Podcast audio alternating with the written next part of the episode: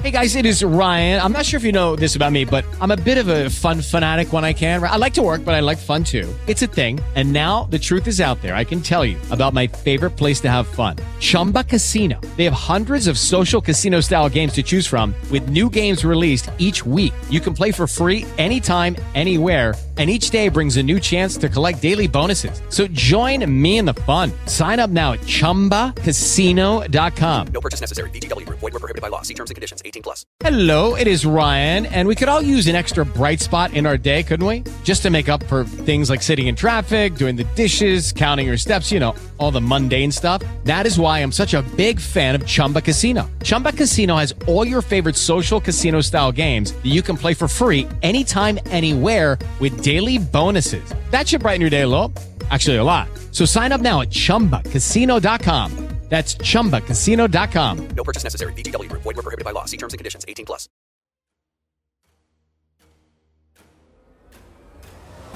Capitolo dodicesimo La cala di Black Rock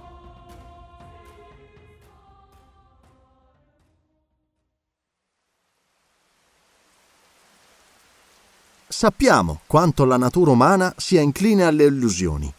Certamente vi erano delle probabilità che la macchina tanto cercata non fosse più in quel luogo, ammettendo che fosse proprio quella la macchina che Wells aveva visto emergere nel pomeriggio del 27. Se una qualsiasi avaria verificatasi al suo triplice sistema di locomozione gli aveva impedito di ritornare per terra o per acqua al suo ricovero, costringendola a rimanere in fondo alla cala di Black Rock, che cosa potevamo pensare alla fine non vedendovela più? Che, eseguite le riparazioni necessarie, si era rimessa in cammino, abbandonando le acque del lago Erie. Eppure, a mano a mano che passava il giorno, noi non avevamo voluto ammettere questa eventualità pur tanto probabile. No, non dubitavamo né che quella macchina fosse proprio l'Epovin, né che essa fosse all'ancora ai piedi della scogliera, là dove Wells aveva potuto accertarne la presenza. Perciò gran disillusione, anzi profonda disperazione. Tutta la nostra campagna ridotta a nulla. Se l'Epovin navigava ancora sopra o sotto le acque del lago, ritrovarlo, raggiungerlo e catturarlo era al di fuori delle nostre possibilità. E perché illuderci a questo riguardo? Era al di fuori di ogni possibilità umana. Wells e io ce ne restammo là annientati, mentre John Hart e Nab Walker, non meno abbattuti, esaminavano i diversi punti della cala. Eppure il nostro piano era stato organizzato bene e aveva ogni probabilità di riuscita. Se al momento del nostro arrivo i due uomini segnalati da Wells fossero stati sul greto, avremmo potuto strisciare fino ad essi, sorprenderli e catturarli prima che si fossero imbarcati. Se fossero stati a bordo dietro gli scogli, avremmo atteso che fossero scesi a terra e poi sarebbe stato facile tagliar loro la ritirata. Era probabile, poiché Wells non aveva visto sia il primo sia il secondo giorno che quelli due uomini, che l'Epovin non avesse personale più numeroso. Ecco che cosa avevamo pensato, ecco come ci saremmo comportati. Ma purtroppo l'Epovin non era più là. Appostato all'estremità del passaggio, scambiavo solo poche parole con Wells. Vi era forse bisogno di parlare per capirci. Dopo il dispetto, la collera ci invadeva poco a poco. Aver fallito il colpo, sentirci impotenti a proseguire o a ricominciare la campagna. E passò quasi un'ora, ma non pensavamo ad andarcene. I nostri sguardi continuavano a frugare quelle fitte tenebre. Talvolta un luccichio dovuto al balenare delle acque tremolava alla superficie del lago, poi si spegneva e con esso un'altra speranza tosto delusa. Talvolta ci sembrava di scorgere un profilo disegnarsi nell'ombra, il profilo di un'imbarcazione che si avvicinava. Talvolta ancora si formavano dei mulinelli, come se le acque della cala fossero turbate in profondità. Ma poi quei vaghi indizi sparivano subito. Era solo un'illusione dei sensi, un errore della nostra immaginazione sconvolta. Ma ecco che i nostri compagni ci raggiunsero e ci chiesero subito se ci fosse nulla di nuovo. Nulla! Avete fatto il giro della cala? Sì, ma non abbiamo visto nessuna traccia nemmeno del materiale che il signor Wells aveva notato. Aspettiamo, ragazzi, feci io, poiché non potevo decidermi a ritornare nel bosco.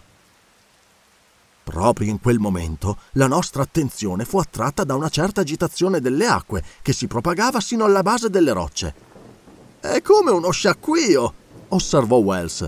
Sì, da dove proviene? La brezza è cessata totalmente. Si tratta di un turbamento che si produce alla superficie del lago? O forse sotto di essa? fece Wells, curvandosi per udire meglio. Infatti vi era motivo di chiedersi se qualche imbarcazione, il cui motore avesse prodotto quell'agitazione, si dirigesse verso il fondo della cala.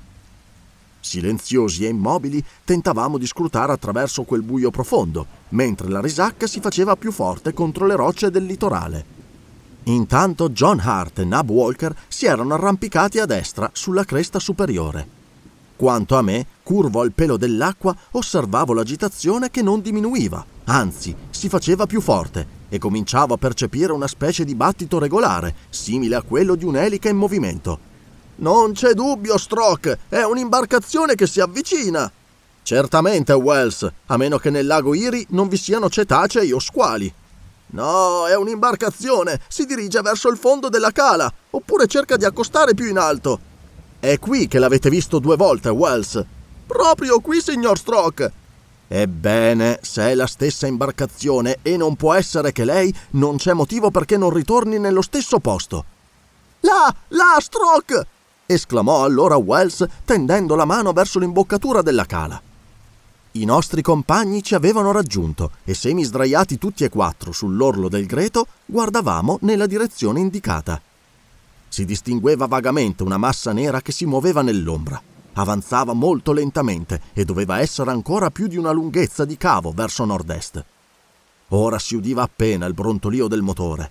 Forse questo era stato fermato e l'imbarcazione forse stava procedendo solo ad inerzia. Così dunque, come il giorno prima, la macchina avrebbe trascorso la notte in fondo alla cala. Ma perché aveva lasciato l'ancoraggio a cui ora ritornava? Aveva subito nuove avarie che le impedivano di prendere il largo? O si era vista nella necessità di partire prima che le riparazioni fossero terminate? Che motivo la costringeva a tornare in quel luogo? E infine, vi era qualche motivo impellente che le impedisse di trasformarsi in automobile e lanciarsi sulle strade dell'Ohio? Queste domande mi si presentavano alla mente, senza che naturalmente potessi risolverle. D'altra parte, Wells ed io partivamo sempre dal presupposto che quella macchina fosse proprio quella del padrone del mondo, quel Povin a bordo del quale egli aveva dato la sua lettera di rifiuto alle proposte dello Stato.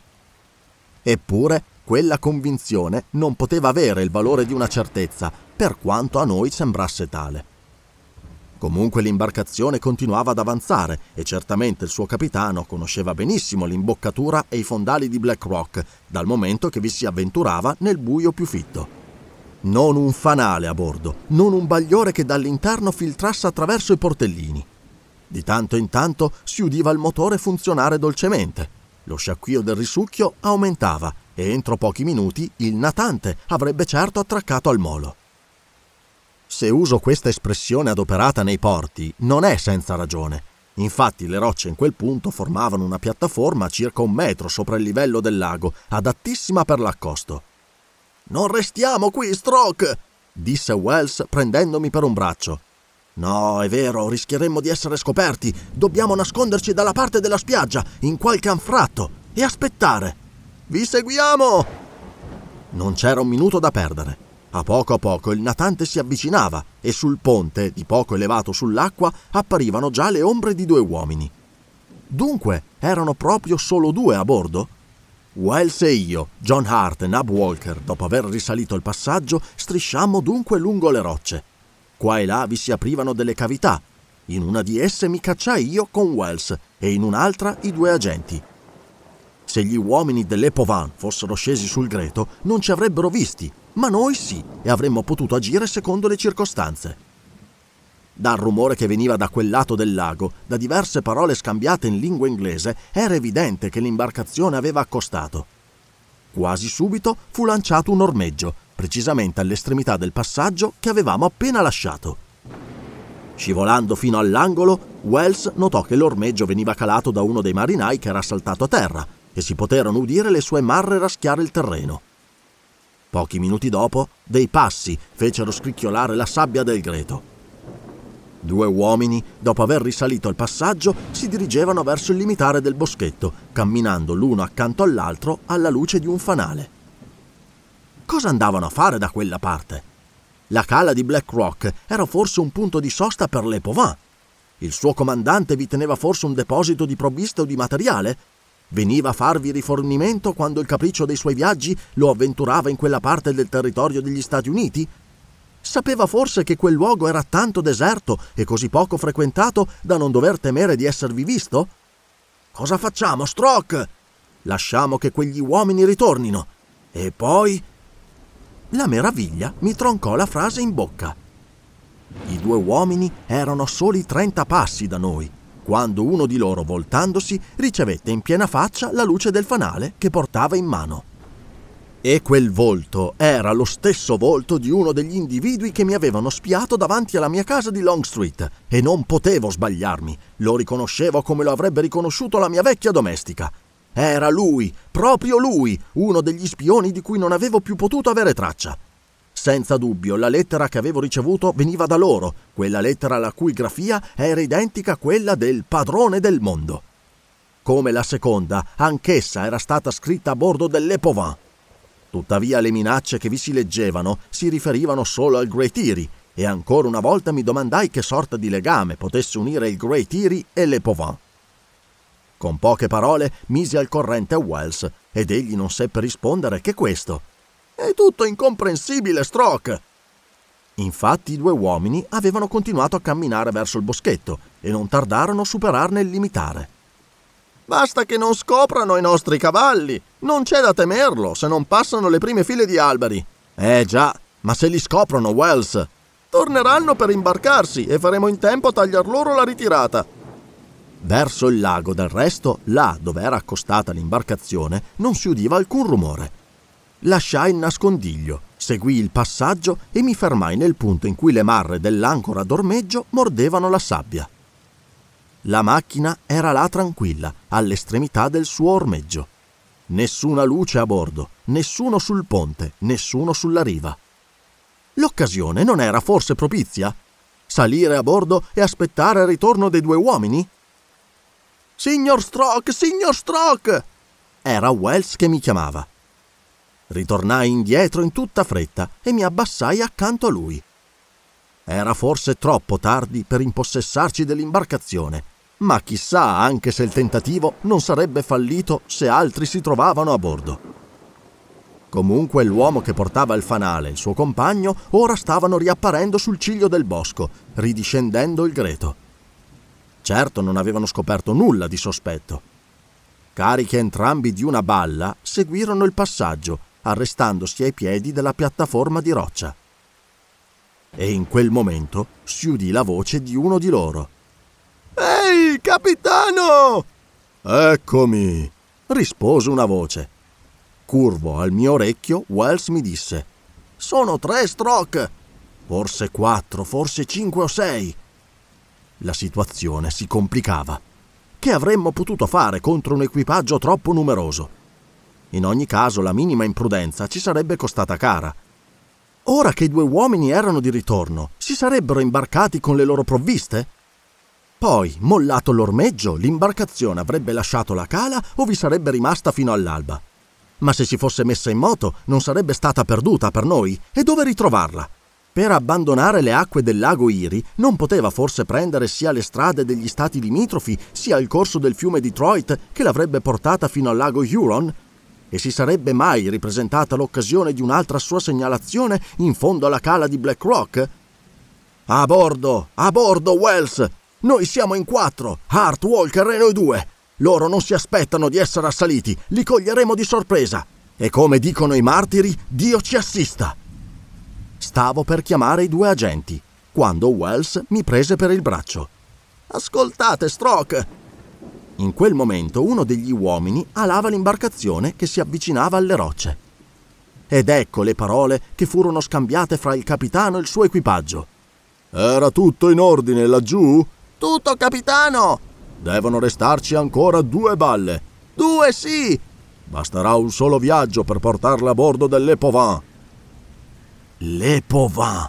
Era proprio la macchina del padrone del mondo. Certamente, capitano! Bene, partiremo domani all'alba. Vi erano dunque solo tre uomini a bordo, solo tre. Ma erano davvero solo tre, il capitano e gli altri due? Ora di certo questi due sarebbero andati a prendere le ultime due salite nel bosco. Poi, al ritorno, si sarebbero imbarcati, sarebbero scesi nel locale loro riservato e vi si sarebbero addormentati. Non sarebbe stato allora il momento di coglierli alla sprovvista prima che si fossero messi sulla difensiva? Rassicurati per averlo udito dalla bocca stessa del capitano che l'imbarcazione sarebbe partita all'alba, Wells e io fummo d'accordo di lasciar tornare i due uomini e una volta che essi si fossero addormentati ci saremmo impadroniti delle Povin. It is Ryan here, and I have a question for you. What do you do when you win? Like, are you a fist pumper?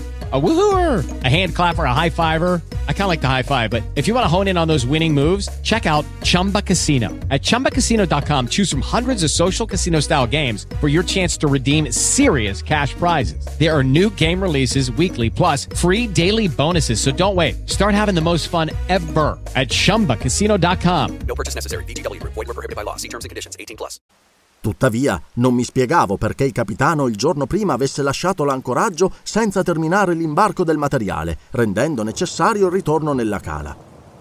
In ogni modo era una fortunata combinazione della quale avremmo saputo bene approfittare. Erano allora le dieci e mezzo. In quel momento si udirono dei passi sulla sabbia. L'uomo col fanale riapparve con il suo compagno e entrambi risalirono verso il bosco. Appena ne ebbero superato il ciglio, Wells andò ad avvertire i nostri agenti, mentre io scivolai fino all'estremità del passaggio. Le Povin era sempre ormeggiato. Per quanto potevo giudicare, era proprio un natante oblungo a forma di fuso, senza fumaiolo, senza alberatura né attrezzatura, simile a quello che aveva compiuto le evoluzioni nelle acque della Nuova Inghilterra. Ripigliammo i nostri posti nelle anfrattuosità delle rocce, dopo aver esaminato le rivoltelle, nel caso fosse necessario usarle.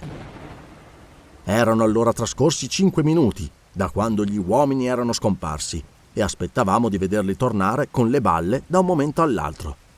Dopo che si fossero imbarcati avremmo atteso il momento opportuno per saltare a bordo, ma non prima di un'ora, affinché il capitano e i suoi compagni fossero profondamente addormentati. La cosa più importante era che non avessero tempo né di spingere la macchina sulle acque dell'Iri né di immergerla nelle sue profondità, altrimenti ci avrebbero trascinati con essa. In tutta la mia carriera non avevo mai provato una simile impazienza. Mi pareva che i due uomini fossero trattenuti nel bosco e che qualche circostanza impedisse loro di uscirne. A un tratto si udì un rumore improvviso, uno scalpitar di cavalli in fuga, galoppanti lungo il ciglio del bosco. Erano le nostre bestie che, spaventate, hanno lasciato la radura e vengono ora a sbucare sul greto. Quasi subito compaiono i due uomini che questa volta corrono a gambe levate. Non c'è dubbio, la presenza dei nostri cavalli li ha messi in allarme. Si devono essere detti che c'erano degli agenti di polizia nascosti nel bosco. Erano spiati e stavano per essere presi. Perciò eccoli correre lungo il passaggio e dopo aver strappato l'ancora di ormeggio sarebbero di certo saltati a bordo. Le Povin sarebbe scomparso con la rapidità di un lampo e noi avremmo perduto definitivamente la partita. Avanti! gridai. Ed eccoci balzare sul greto per tagliare la ritirata a quegli uomini. Come ci videro, gettarono a terra il loro carico e ci scaricarono contro le rivoltelle ferendo a una gamba John Hart. Noi pure sparammo, con meno fortuna però. Quegli uomini non vennero colpiti e né arrestati nella corsa. Giunti all'estremità del passaggio, senza perdere tempo a liberare l'ancora di ormeggio, con poche bracciate salirono sul ponte delle Povin. Il capitano, ritto a prua, con la sua rivoltella in pugno, sparò un proiettile verso Wells Nab Walker ed io, afferrato il cavo d'ormeggio, lo alammo con tutte le nostre forze. Per fortuna il colpo di proiettile schivò Wells. Ma bastava che il cavo d'ormeggio venisse reciso perché l'imbarcazione potesse mettersi in cammino. All'improvviso l'ancora d'ormeggio si staccò dalla sabbia e una delle sue marre si agganciò alla mia cintura.